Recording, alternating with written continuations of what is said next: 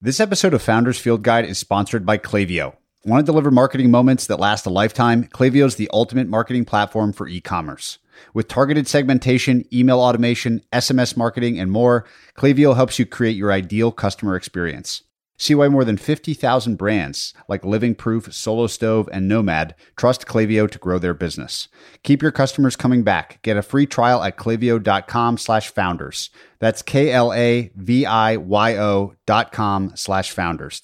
This episode is brought to you by LinkedIn Jobs. 2021 means new opportunities to grow your business. If part of your strategy is adding new members to your team, LinkedIn Jobs finds the right person quickly. To make things better, your first job post is free. With LinkedIn, you get access to an active community of professionals with more than 722 million members worldwide.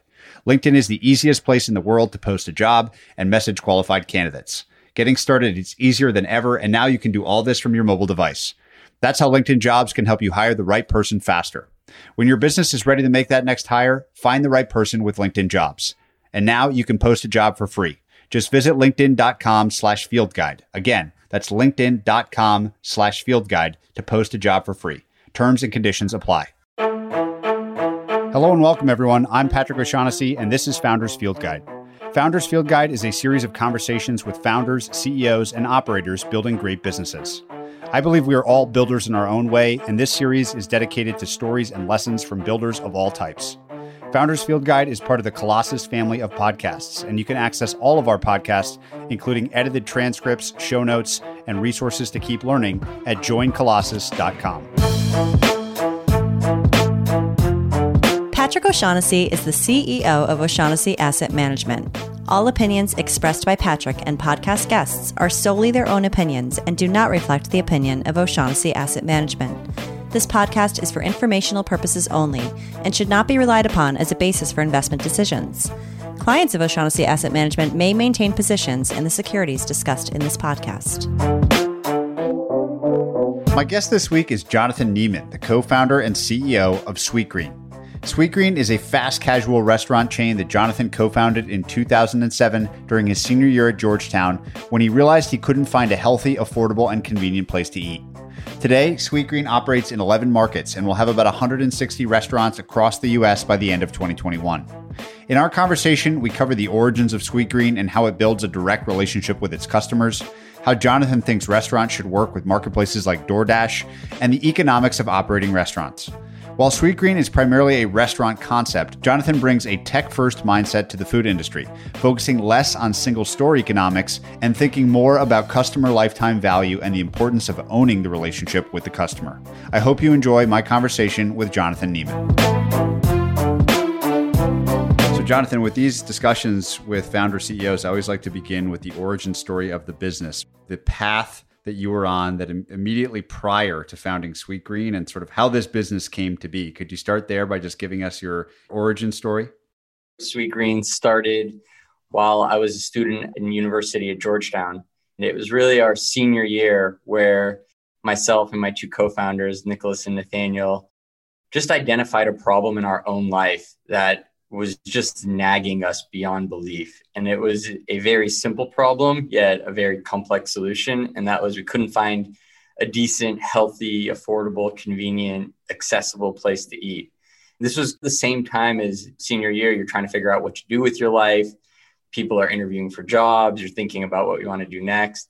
Myself and my two co founders always knew we wanted to be entrepreneurs.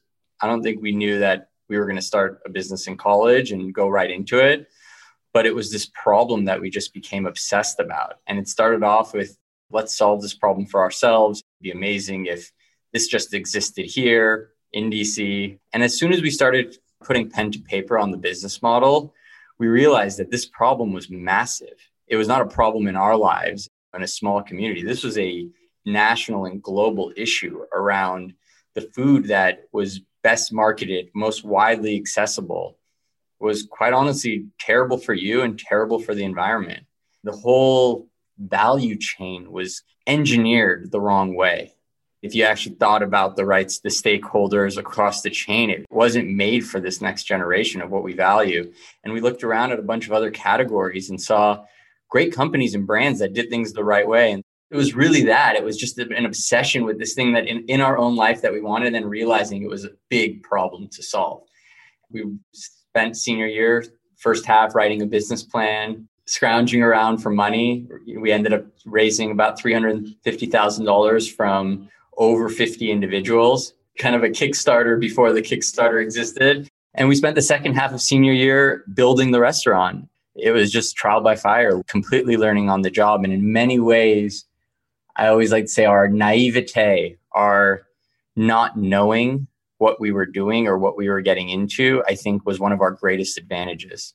We didn't approach the problem from a, hey, we're going to open a restaurant the way restaurants open it. We approached it without knowing how you do open a restaurant, how you do source food, how you do anything. And so we kind of had a first principles approach to designing the experience.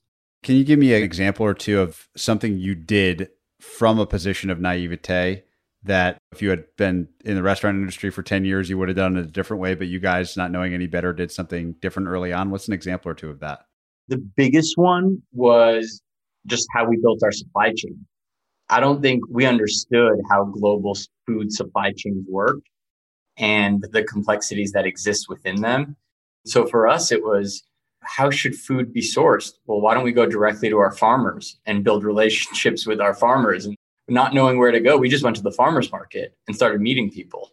I think that was something that was probably done at some high end restaurants. But for us, it was how do we do that and do that in an affordable and accessible and convenient way? That's probably the biggest example of not knowing how things were done. Soon later on, how technology made its way into the business. I think for a long time, restaurants were scared of technology. For many years, technology had burned restaurateurs the promise of the next great software never really worked out. But for us, you could just see that transformation taking place.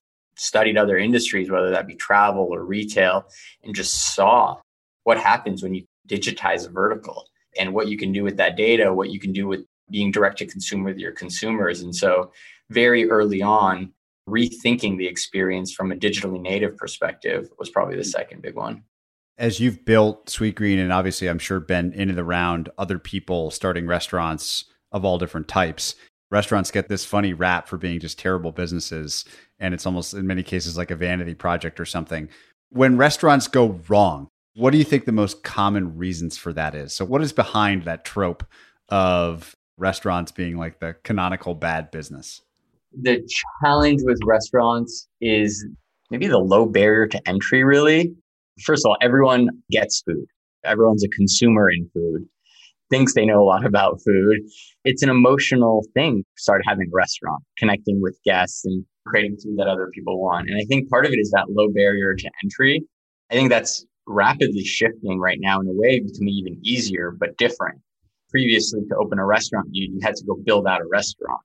I think some of the shifts in the landscape today are making it actually easier to start a restaurant, but harder to scale. It's very similar to what you're seeing in retail. I think I actually heard someone on this podcast once say it's never been easier to start a company. It's never been harder to scale a company. And I think restaurants are pretty similar in that way. The barrier to entry has gotten even lower, but the complexity of the scale has gotten even much harder, I think. So talk me through that first 350K funded restaurant number one. How did you build it? What was part of that first concept? And what were the major lessons that you learned building number one? Restaurant number one, we went at it having no idea what we were doing. First thing we did is started looking for a location. Like most things in life, it was right under our nose. It was actually across the street from our apartment, maybe 10 steps from where we were. The location that we had our eyes on was a 550 square foot old burger shack. It used to be a place called the Little Tavern. It was a pretty famous chain of slider restaurants in the DC area. And it had been sitting there empty our whole time while we were in school. Part of it was this constraint of a small space, again, forced us to really focus on what our experience was going to be. I don't think we went into it saying, let's start a place that served salads. We went into it starting, let's solve this problem around healthy fast food. And that's still how we think about it. Salads have been our first iteration of how that mission shows up in our product. But we spoke to our landlord. We called the number on the door. We get on the phone with the leasing agent. I remember her name. Her name was Marcy Simon. And we call her and we say, Hey, we have this idea for a business. We'd love to have a meeting. Can we come see you? Again, remember, no experience. Really, we had a business plan that was maybe four pages, which had a picture of a menu, some financials, and some picture of like furniture of what we thought the place would look like. We set up a meeting with Marcy. I remember going to the office. The three of us wore suits. I think it was the first and last time we wore a suit to a business meeting, but we wanted to be taken seriously because we were in school. And she looked at us and she's like, Is this a school project? and, and we are like, No, this is not. This is a real thing. She goes, Well, it doesn't really seem real. It doesn't seem like you have the capital for it. it doesn't seem like you have a full plan. But she's like, I like you guys. It seems like you have a passion for it. And I do agree that the community could use this. So she kind of sent us back and she's like, Go do your homework. You need an architect, a kitchen engineer. You need to show me that you have capital behind this. Go do your homework and come back that challenge was really good. It was right before the Christmas holiday, I remember, and we went back. And I remember a conversation with myself and my co founder saying, We're going to do this for real now. We're going to start trying to raise money. And part of, I've always believed raising money, this is necessary evil in a way of like going through the gauntlet. You have to believe something so much to have to ask so many people to write you a check. It forces you to almost sharpen your vision and what you want to do. Met an architect, met a kitchen engineer. We started building uh, relationships with farmers and we started doing food tastings. So, my partner Nick was our first chef. He's not a chef by training, but is a culinary genius in many ways. Still does the culinary vision for Sweetgreen, although he's not our chef. It started off by just doing tastings in our dorm rooms. And we'd invite classmates over and try a bunch of things. The first thing he put on the menu is still on the menu today. It's called the guacamole greens and it kind of gave us a little hint on what the Sweetgreen way of creating craveable dishes was going to be, which was this idea of taking things that people love and are familiar with and putting a healthy twist on them. Over time, the intentionality around menu design has gone much deeper in how we think about sustainability, nutrition, taste, price, etc., like how the food combines. But at the time, it was how do we just make healthy eating cool and delicious? Everyone loves guacamole. What if we just deconstructed it and made it a salad? The rest is kind of history. Say a little bit more about your lessons on effective menu building because I love this idea of taking something familiar and twisting it. You see this over and over and over again in products where there's one foot in the known, one foot in the new. What have you learned about trial and error and success cases and failures when trying to coax a new pattern or behavior into your consumers' choices? We have a word for how we think about our food. We say food is content. Think about it as our content. And when you're designing, when you're creating content, you got to think about both what the actual food is, but also what's the story around the food. And that's something we learned from looking at successful restaurants that came before us. There's a story around how each item was created. Some of the things we've learned is name really matters. How you name something and how you position it really, really matters. We have constraints in terms of the nutritional profile and the sustainability, like the carbon footprint of our food, which is something that makes what we do hard. And then we have to take that and spin it and make it delicious and sexy. So maybe I'll give you uh, an example. Last year, we wanted to do a partnership with one of our friends, David Chang. And the idea from the beginning was how do we create a bowl that celebrated sustainability. And we wanted both him and us at the time were really obsessed with this ingredient kelp because kelp is an ingredient that's not only sustainable, it actually sucks carbon out of the environment. In certain cultures is actually loved, revered, people love it, but it's not really a sexy ingredient. You really want to eat kelp? So that was the creative challenge is there's this ingredient that is really good for you. It's really good for the environment how do we make consumers actually want it and edu- and be that trusted partner that like trust us we're going to make it taste good. It's going to be accessible uh, it's across all our channels it's going to be affordable and it's going to be good for you.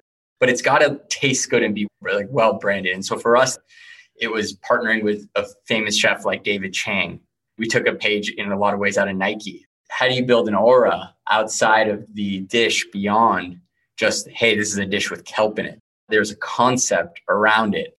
It reminds me to maybe zoom all the way to the end here. Have you lay out what the Sweetgreen network looks like today? And I use that term network very deliberately because I want to talk about how the way that you build items is almost platform esque. You sort of have like infrastructure that is individual ingredients that can be sort of remixed and a narrative can be built around these core elements. And I know you think about this in terms of Sweetgreen being a platform for health, the network being important, more software like concepts that you've applied to food. Give us a sense for what that network looks like today and how you think about this as a platform. That's how we view the business. Sometimes we call it a full stack restaurant. And maybe it would be help to understand how most restaurant companies actually operate. Large restaurant companies in the United States actually don't own their restaurants. They're really just marketing and brand companies in many cases. So they actually don't own or operate their restaurants, nor do they have much control over their supply chain. And unfortunately, probably don't have much control over direct relationships with their customers. So for us, we knew that as a brand that wanted to control the experience, we had to control the full stack of the value chain, all the way from, we actually, in many cases, go to the seed level with our farmers, thinking about what seeds to design and where to grow. We pay a lot of attention to the soil health that our farmers grow in because that's what drives the nutrition and taste of the food. Hundreds of local farmers we work with across the country and they're regionalized. And so when we go to into a new city, or a new market, we're building out a local supply chain, which is why you see Sweetgreen today will end this year with about 160 restaurants around the country, but we're only in 11 markets. Something most restaurants do is have a commissary kitchen. So they have a commissary kitchen where the food goes to, is prepped and almost shipped to the restaurants. So it's really easy to make there. What you typically see in those situations is, is quality is sacrificed. There are very few people that have been able to do that and maintain the level of quality. So we made a decision that we were not going to use a commissary model. Instead, we were going to we were going to create a scratch cooking kitchen in every restaurant. That was important because our customers value the freshness of the food, which is very hard to do when you're centrally producing it. We make all of our food from scratch every day in every single kitchen. But in order to do that, it required us to really think about the operating model within that kitchen, as well as a lot of the software and tools that are going to enable us to create these high volume kitchens at each local node. Within our kitchen, we have something that I call the, the Sweetgreen OS, the operating system of how we run the restaurant. It's a suite of tools that we've built from how we forecast demand by SKU level, how we then schedule our labor based off of that. And then you have the prep and production tools around both cold prep, hot prep, and production, all connected to say, if you're running the oven at Sweetgreen, you're not guessing how much chicken to put in the oven at a certain time. You have an iPad software that we built that says based off the weather and the product mix and the time of day at 1102 you should put exactly this much chicken in the oven to be ready so you have this much chicken available fresh at this moment we have a similar tool from a cold prep perspective, and then it all comes together in how we actually assemble the bowls. It's software led. We have a pacer tool, which helps you make sure we're meeting our customers from an accuracy and timeliness perspective. So that's the restaurant operating engine. Again, most restaurants, franchise model, they're actually not even operating the restaurants themselves. And in many cases are running things pen and paper or expecting humans to do all of the work. We do believe that technology can only take you so far in a restaurant. Great restaurants are still defined great leaders, great general managers, great assistant managers. We call our managers in our restaurants our head coach. They are the most important position in the restaurant by far. We kind of like focus on that head coach and the assistant coaches and supervisors because they drive that restaurant. Things for us like head coach stability, having a head coach in place for over two years are things that really drive the experience and profitability. So for us, it's within the restaurant, it's a focus on the culture and the leadership as much as it is on the software and tools that that job easy and, and help our team members become proficient really quickly.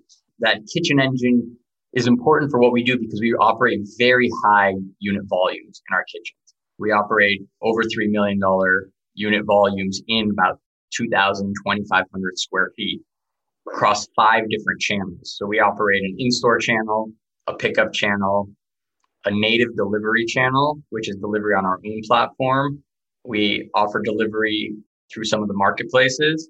And then we offer what we call Sweetgreen Outpost, which is virtual pickup hotspots anywhere. It's in kind of like a personalized catering. So we've had to build the system where we can then fulfill across multiple channels. And then, of course, it ends with the customer where 80% of our business today is digital. So we have connectivity to that customer, can both personalize the content and the marketing to them and have that direct line of communication with them. And in many cases, we're actually beginning to run some of our own logistics. And as you see, we, we kind of run this full stack from seed all the way through logistics to the customer and, and that customer relationship, which is very different than most restaurants that, that really run the brand and then have other operators running the restaurants. And they're usually buying from large national distributors. And it kind of goes back to when we started the company, we thought about food and how food should come out of the ground. And when you think about, let's just take McDonald's, the fact that they celebrate that a Big Mac is a Big Mac everywhere and their french fries taste the same across the world, isn't that crazy? When you think about it, all year long across the world, the food is exactly the same. Food comes out of the ground and it should taste different in different places of the world. It should be different in different places of the world, and it should be different at different times of the year. Say a bit more about. There's a couple things that this all brings up. I'm going to latch onto a few ideas here. First, being 80% digital business. How do you think that stacks up to the average? I'll call it fast food concept or restaurant concept. Like, what percent digital might they be? And what literally does digital mean? Does that mean that the customer is known to you somehow and that they're executing the transaction through an application or through some sort of ID or card or something. Like just flesh that out a little bit because it does seem that the first 20 years of the internet was cheaper, better, faster. And that will persist, of course, but that personalization is sort of a fourth category that becomes really important. And you're sort of hinting at it here. So flesh that out, what you get out of knowing the customer, why that makes running the restaurants different, et cetera.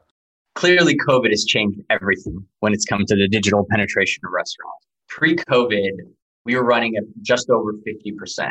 The competition was, you know, I think best in class beyond, behind us was in the 20s.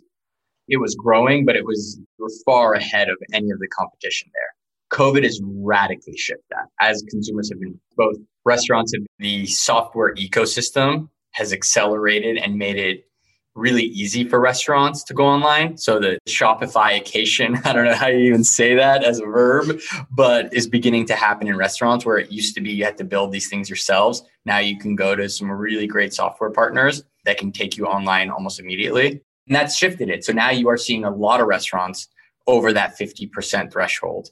And the question is going to be how many of those restaurants have direct relationships versus marketplace relationships, which is in my opinion, the greatest existential risks facing our industry, reminiscent of both the retail, Nike versus Amazon, Disney versus Netflix, Four Seasons versus Expedia.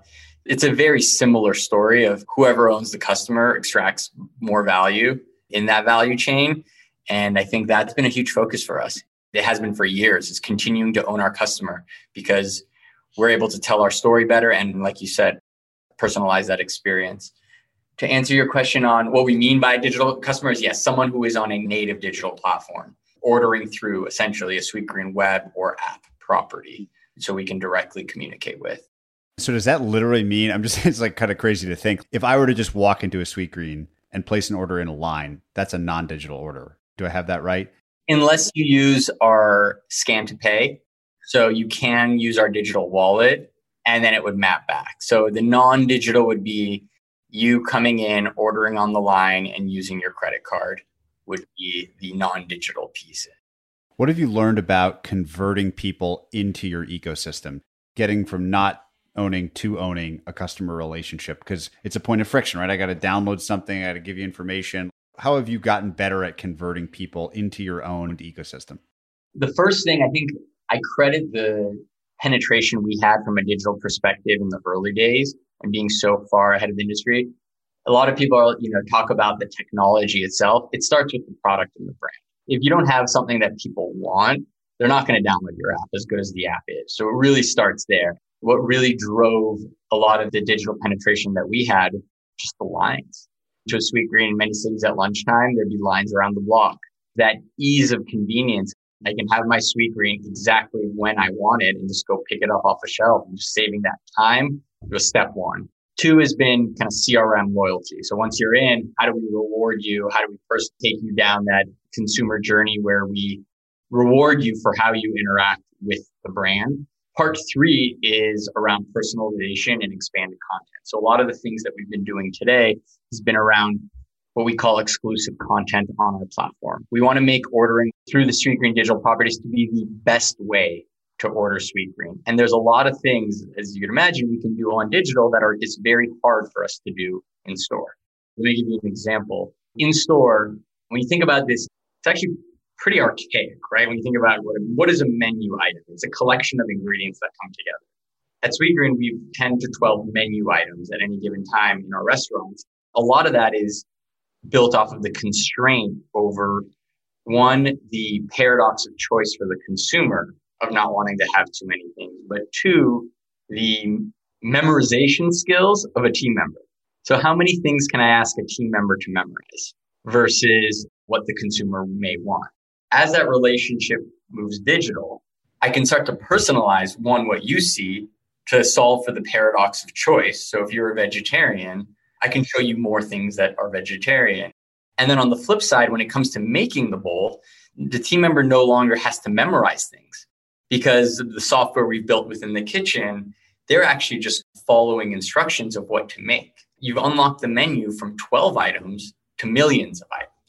Playing with that over the past few years with a number of what we call digital exclusives. This past season, we launched a few digital exclusives. We launched three influencer bowls as we called them. One was with a streamer named Valkyrae.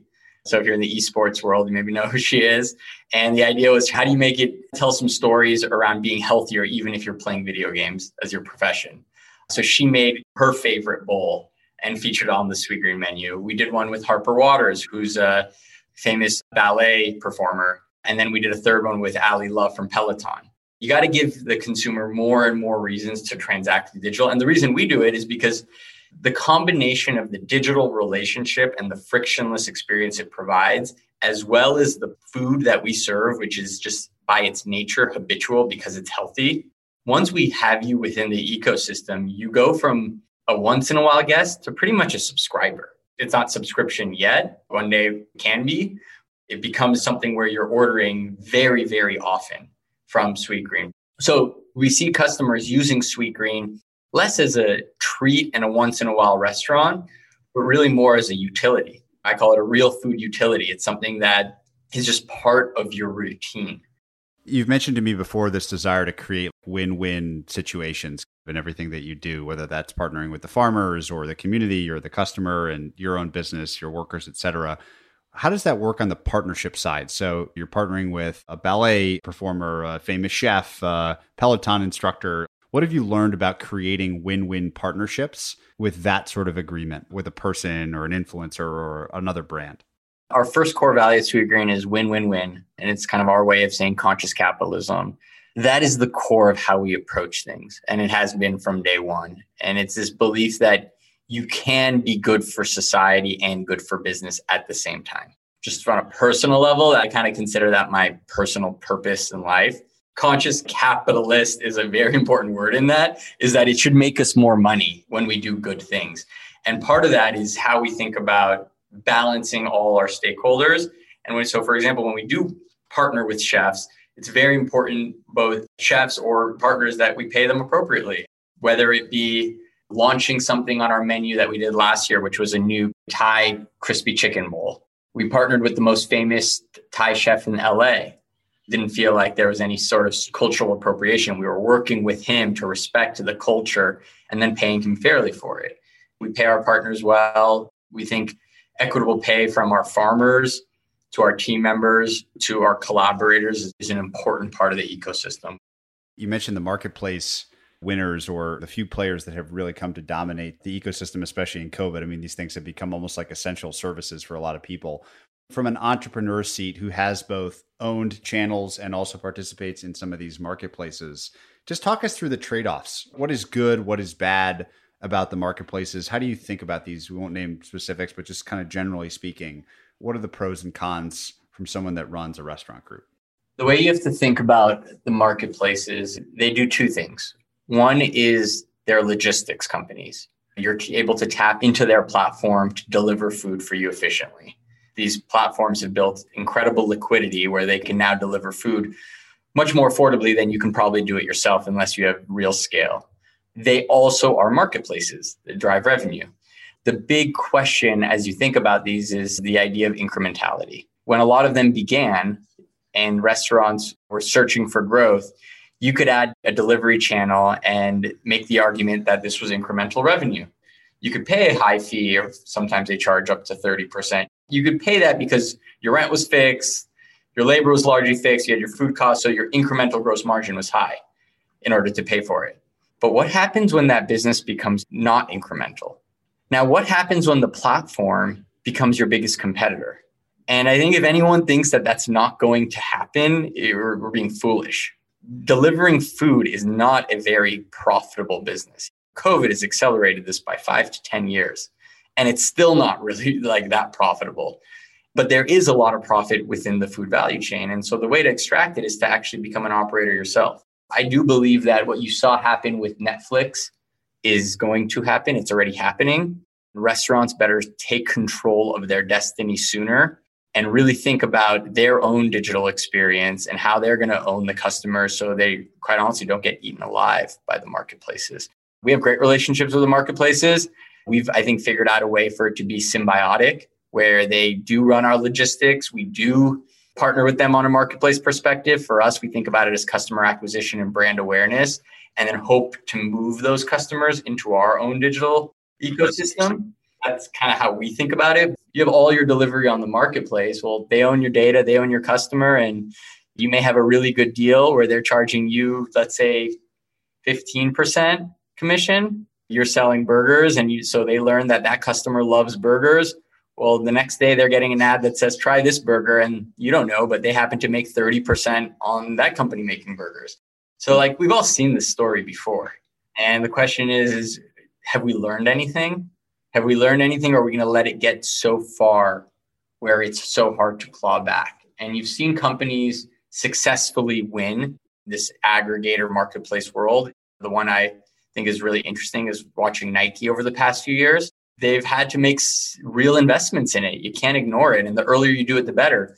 There's Disney. Imagine if they hadn't waited so long, if they hadn't just handed the keys to Netflix, what it would be like today. I'm a believer that content is king as technology becomes commoditized, you want what you want, whether that's you want to watch The Mandalorian or you want your Sweetgreen salad. You want to watch what you watch. One day, the technology, some of these technologies become commoditized. Streaming is commoditized. You don't go to Netflix because it has better software. You go there because you want to watch what you want to watch. And so ultimately, the power shift is at first convenience via technology, but then quickly we'll move back to content you mentioned in the food value chain there's potentially a lot of profit to be had. And i think the problem is you know these these aggregators play a, a, very specific role that i find completely fascinating. But in a generic sense just walk us through like the economics of a restaurant typically speaking. You can use your own experience or just sort of generalities. Obviously we know what the revenue is. People are buying food from you at different levels. But give us a sense of like the cost structure of the business what gross margin is good and bad in restaurants and anything that Sweetgreen does uniquely as it thinks about customer acquisition, average revenue per customer that can go up, et cetera. I'm just fascinated by sort of the economics of the business itself. Most restaurants view their business as box businesses. So they consider them as a replicatable node. Restaurants are, you know, as you probably know, are relatively low margin businesses. I think why they're valued the way they are is that TAM is just so massive. There is a moat around the complexity to execute at scale. There's just a lot of runways in case you get something that works and you can just do it thousands and thousands and thousands of times. Each individual unit is not that profitable on a percent of revenue perspective, but on a return on capital perspective can be very profitable. So the way a typical restaurant will work is obviously you have your revenue. There's a line most people don't think about, but it's call it discounts and fees today. Could be your delivery fees, could be your loyalty, CRM, employee meals, but there's like a discount bucket. Then you have your food costs, which typically run about 30%. You got your labor costs, which typically run another 30%. You got your rent, which for most restaurants will run occupancy around 10%. And then other. And so if you're a great restaurant at scale, you're making north of 20% at the unit level, but there's very few examples of that. The ones that are there are the very successful ones that large Chipotle is north of 20% at their peak. They were about 25% unit level margins. You see Shake Shack in the low 20s. Those are kind of like the best in class examples. Most restaurants operate closer to the 10 to 15% margin. Clearly, revenue is a huge driver of that. There's so many fixed costs in the system. I think restaurants look like variable cost businesses, but a lot of the labor is fixed, the rent is fixed, and a lot of your operating costs are fixed. It's kind of a 70% gross margin business, but the labor being partially variable, almost a step change variable. Typical restaurants think about unit level economics, and the key metric in our world is return on invested capital. We're going to spend a million dollars building a store. It's going to return X hundred thousand per year, and it's that payback period. If you have payback around, I'd say two years is probably best in class, and it can go up to five plus. That is the traditional metric that restaurants look to drive. It's your return on capital and your runway, your TAM. The way the world is shifting and kind of how we look at the business differently is we actually look at a lot of customer level economics because of the digital connectivity that we have. We're able to understand our customer acquisition costs, which are a blend of both our organic acquisition largely driven by our actual location, which are our best driver of organic acquisition, plus paid acquisition and spend. And then you look at that compared to LTV. And I think most restaurants don't consider the business that way. I believe they're not actually allocating capital properly because they're not thinking about the lifetime value of the customer. We have this level of granular data and customer cohorts where we're able to actually see one of our key metrics you, touched on was ARPU, is average revenue per user. Once we have a customer, how much do they spend? We look at it in a 90 day period.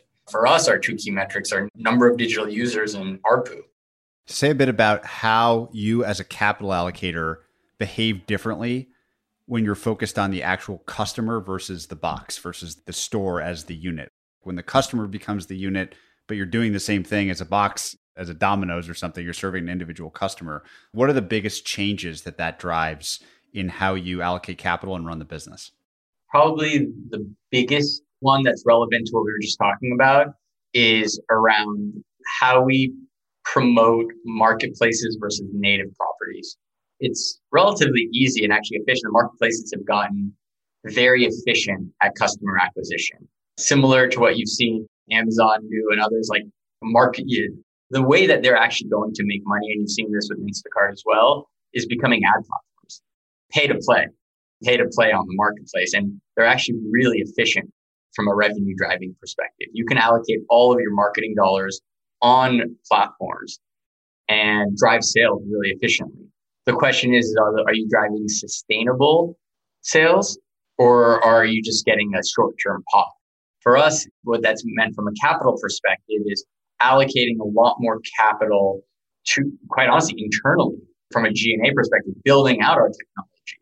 We have to make sure Sweetgreen is the best place to order Sweetgreen. There's a lot of more capital in the Sweetgreen owned native experiences, as well as driving both exclusive content, personalization, and CRM performance based marketing within our own properties versus allocating that capital on our market. Another interesting way to think about capital allocation is as we think about building out a, a market or a region. In a typical capital allocation, thinking about investing from a box unit economic perspective, you try to maximize the return on capital of every unit within a market.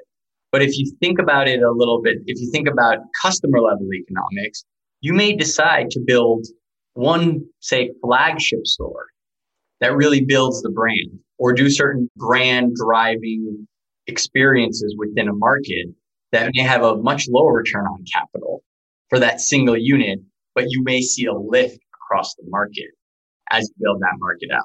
You've seen Nike again as an example of doing this with their tentpole moments and flagships, and then they see the whole market take up, kind of getting a lift from that because they're able to view it at a customer level perspective. So as you think about other technologies that are progressing quickly in and around health, not necessarily even food. how do you square those advances with your own plans for Sweetgreen? And I know you and I are both fans of of all these things, levels and and the Oura ring and ways to understand our own health better. Food obviously is a critical thing in health overall, preventative health, et cetera. Tell me a little bit about how you think about other technology trends and how they impact your own roadmap.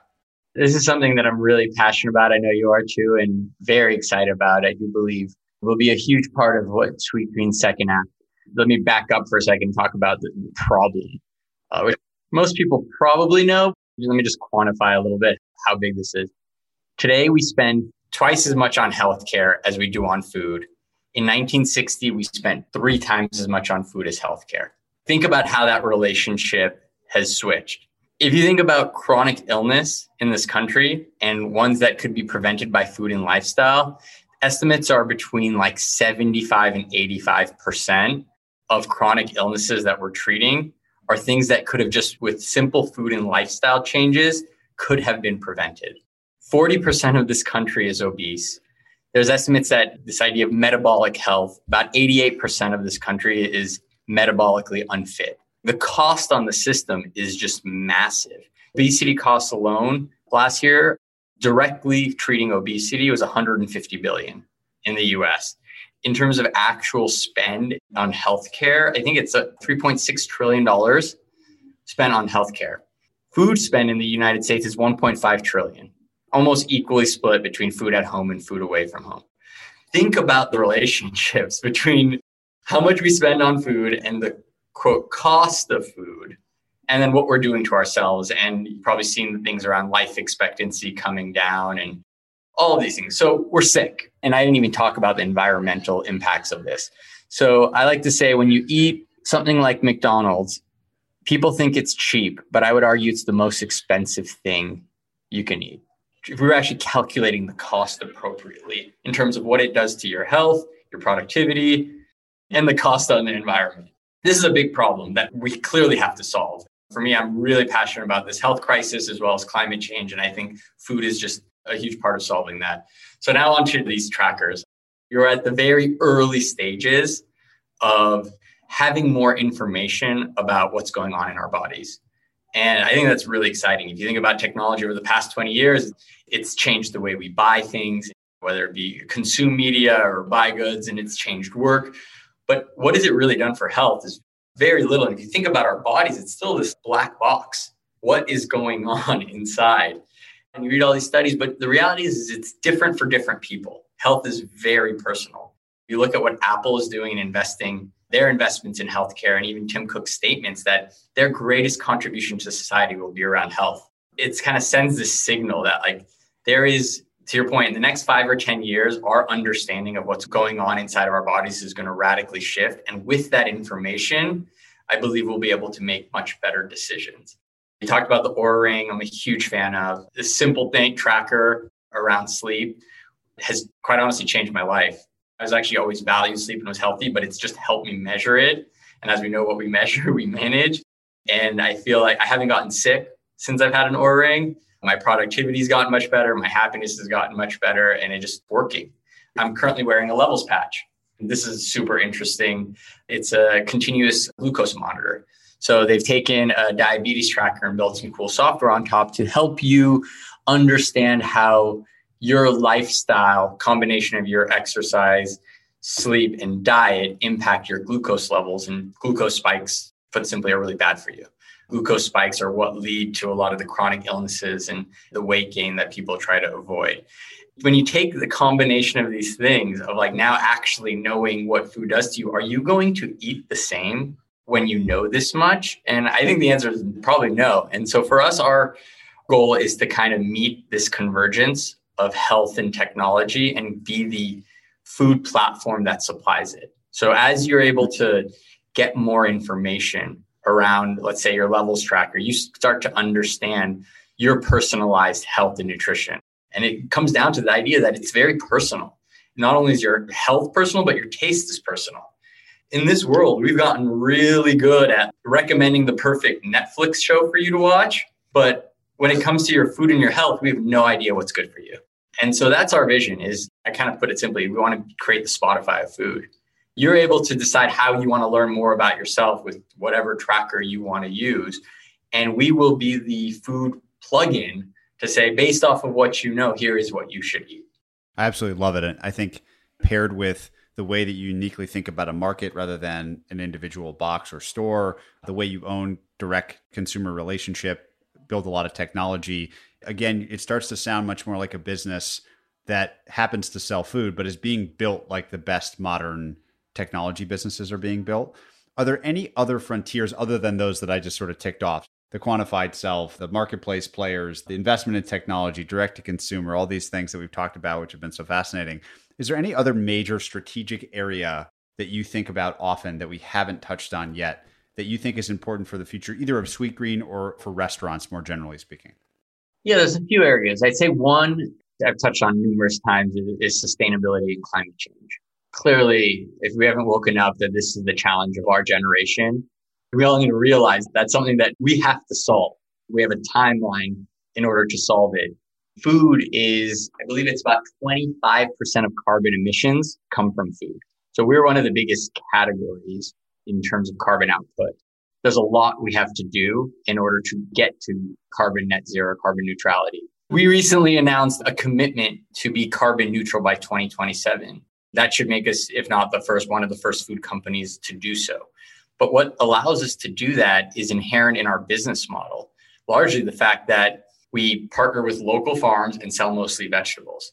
There's a lot of other things we do around packaging and building standards, et cetera. But the way we're able to get to carbon neutrality is the fact that we sell a lot of vegetables and we don't sell meat. And meat has huge impact on the environment. So I do believe that I think a carbon tax is probably likely in some way and probably should be if we're going to tackle this the right way. I do think that some of the things that you've seen recently around the capital flows and the expectation of companies around sustainability is shifting. I think the Larry Fink letter at the beginning of this year was a transformational, like a real statement. I mean, the Business Roundtable's been saying it for a couple of years, but when you have the largest asset manager in the world saying we're only going to invest in companies that have sustainability initiatives. I mean, money moves markets. BlackRock can move markets in that way. And ESG, you're seeing the tip of the iceberg there. So the incentive system is driving people to do the right thing. And so for me, I don't care if it's the incentive system you want to do to make more money or you want to do it because it's the right thing. For me, the conscious capitalism, hopefully it's both. That's something that there's going to have to be a lot of innovation around. And I hope it's not just around things like the impossible foods of the world. While I do appreciate what they do from a sustainability perspective, they're not great from a health perspective. How do you not solve one problem and then create another one? It comes down to like Mother Nature really knows best. Eat more vegetables and you'll solve both. They're both delicious, they're good for you and good for the environment. One of the things we haven't talked about, you strike me as just an incredibly systematic thinker. You're effectively designing a set of systems that interlock and have the customer as the as the north star, if you will. There's these two phrases that you've mentioned to me before. One is add the sweet touch, and one is live the sweet life, which I think are a fun place to sort of close our discussion around how you think about building this business because systems can be quite cold. The product can be quite warm and enticing. But just say a little bit about the importance of what these two ideas are and why they're important to the business to help you stand apart you stated two of our core values, but the one that you, you, talked about, add the sweet touch, is our way of saying it's about that customer obsession and our way of saying go above and beyond to make someone's day. And whether that's a customer, a team member, it's just this power of hospitality that creates that wow moment that you go tell someone about. It's a part of our culture that we, in the early days, built our brand this way not having marketing budgets, we realized the best marketing was word of mouth marketing. And the best way to do that was just to do something unexpected, that random act of sweetness. And so it's become an ingrained part of our culture that extra thoughtful handwritten note, remembering someone's birthday, just going out of your way to do something a little bit extra human in this world that's becoming incredibly less human that I think stands out more and more. The idea of live the sweet life is often actually misunderstood. Many people think, oh, the sweet life, like I'm on vacation, I'm partying. That's how it's used. It's not actually what it means. The idea of the sweet life is The sweet life is where your passion and purpose come together. And it's this idea of a growth mindset full of curiosity. We believe the sweet life is one in which you're continuously growing and learning. We like to foster an environment both internally and promote one externally around that continuous growth and learning environment. I love it. It's such a nice place to close. I think the way you guys have built your business and and endured through challenges, COVID, I'm sure not being the least of them, to get to the scale you're at is incredibly impressive. But probably more interesting to me is where this could all go. The confluence of things that you've talked about, the big trends in the world that matter, and the way that you guys are positioned to meet them is just makes for an absolutely fascinating business. And I really appreciate you walking us through it. I asked the same closing question of everybody. What is the kindest thing that anyone's ever done for you? I was thinking about this because I know you ask. I thought about it in two ways. One, I'm a new father.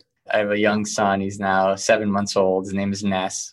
It's been a transformative life experience, as it is probably for all fathers. It has made me think so much about the sacrifice that my parents made. And such a reminder of like, I didn't even realize all that they did to one just keep me alive.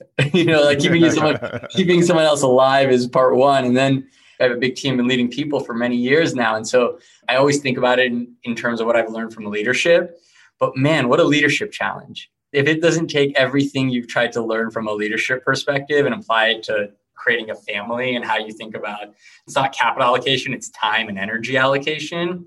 And all of the things around empowerment and giving them ownership and letting them fail and grow like all of those same things that we use internal that we think about in work how those apply to building a family. That's been a huge one. And then on the more professional side i can never forget when i was starting out. I actually read this book called never eat alone by keith ferrazzi. I took it to heart where it was like stranger interviews, mentors, just like call and ask for help. And I think there's something special about when you start a business when you're really, really young. Like we were 21. There's something where I think people want to help you. You're like the underdog and people are rooting for you. I remember having felt that all along. We've come up across uh, so many challenges, but I remember like being 22 and like calling people further on in my career. I just like imagine how busy they were certain people that went out of their way to talk to a bunch of like 23 year old kids and take us under their wing. Specifically, two of our mentors, these two gentlemen, John Cohen and Rob Stone, who are the founders of Fader and Fader Magazine is a music magazine in Cornerstone. And we had a couple restaurants in DC and we told them we had this vision of hosting a music festival and infusing music more into the DNA of Sweetgreen these guys are like big time music executives that have one of the most successful music agencies and magazines. They just like spent the time. They took us under their wings and they helped us create a music festival. And it was just out of the kindness of their heart. I think they just like loved to see other young people kind of doing cool things. And so i always remember that and i try to dedicate a good amount of time to paying that forward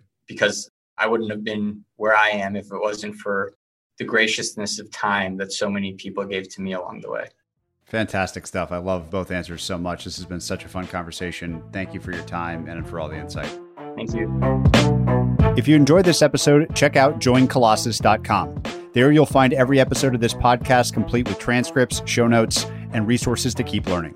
You can also sign up for our newsletter, Colossus Weekly, where we condense episodes to the big ideas, quotations, and more, as well as share the best content we find on the internet every week.